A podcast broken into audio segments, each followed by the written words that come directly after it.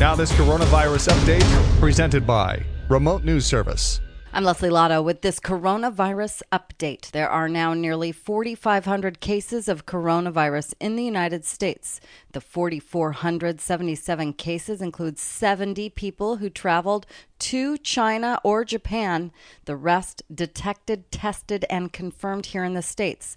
Washington and New York have the most with 900 each, then California follows with 450.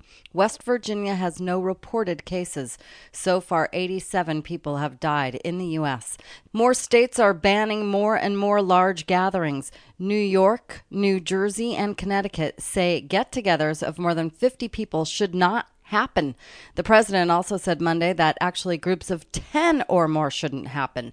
More sporting events have been canceled, an airliner in the Philippines stopping all flights for a month. The three states, New York, New Jersey, Connecticut, closing casinos, gyms, and movie theaters until further notice. Governor of Maryland ordering casinos, racetracks, and any simulcast betting facilities to close. Illinois closing bars and restaurants until the end of the month, but are trying to allow delivery services. The New York City mayor is threatening to arrest restaurant owners who stay open. The governor of New York is ordering the closure of all schools across the state by April 1st.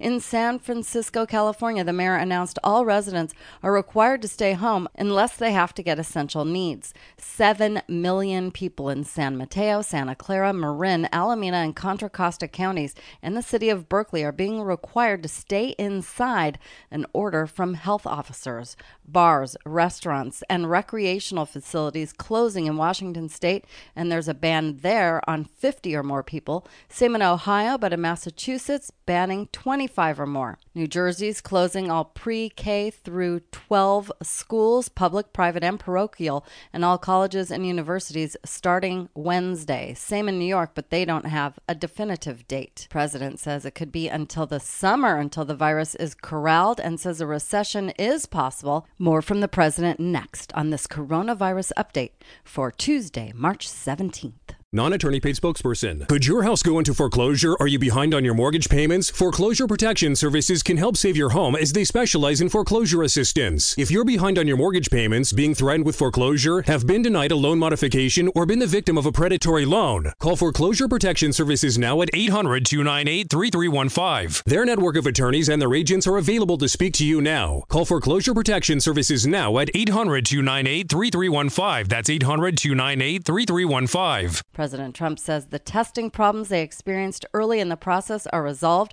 and says he's done a 10 out of 10 responding to the pandemic.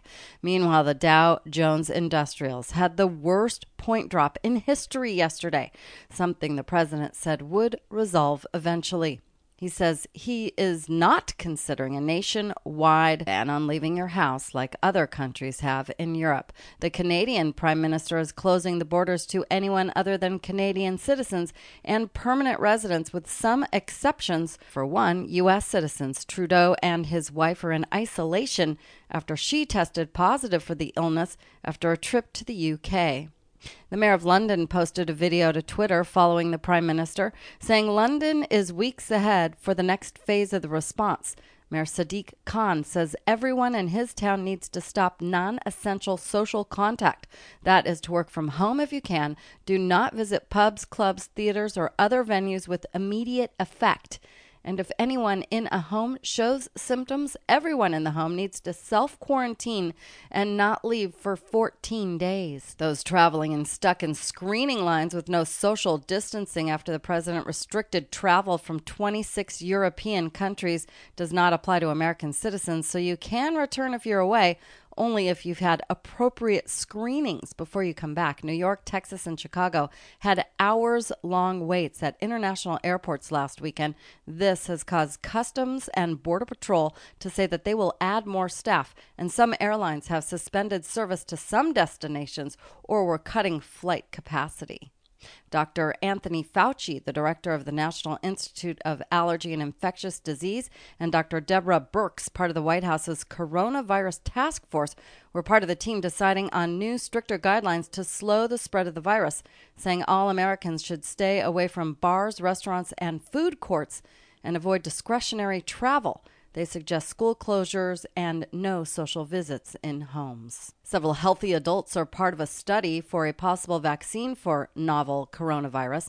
The National Institute of Allergy and Infectious Diseases announced the first dose given to one adult who will get another shot in a month and will be monitored for six weeks. There is no vaccine currently and it could take months before one's available to the wider public. I'm Lesley Lotto for Remote News Service.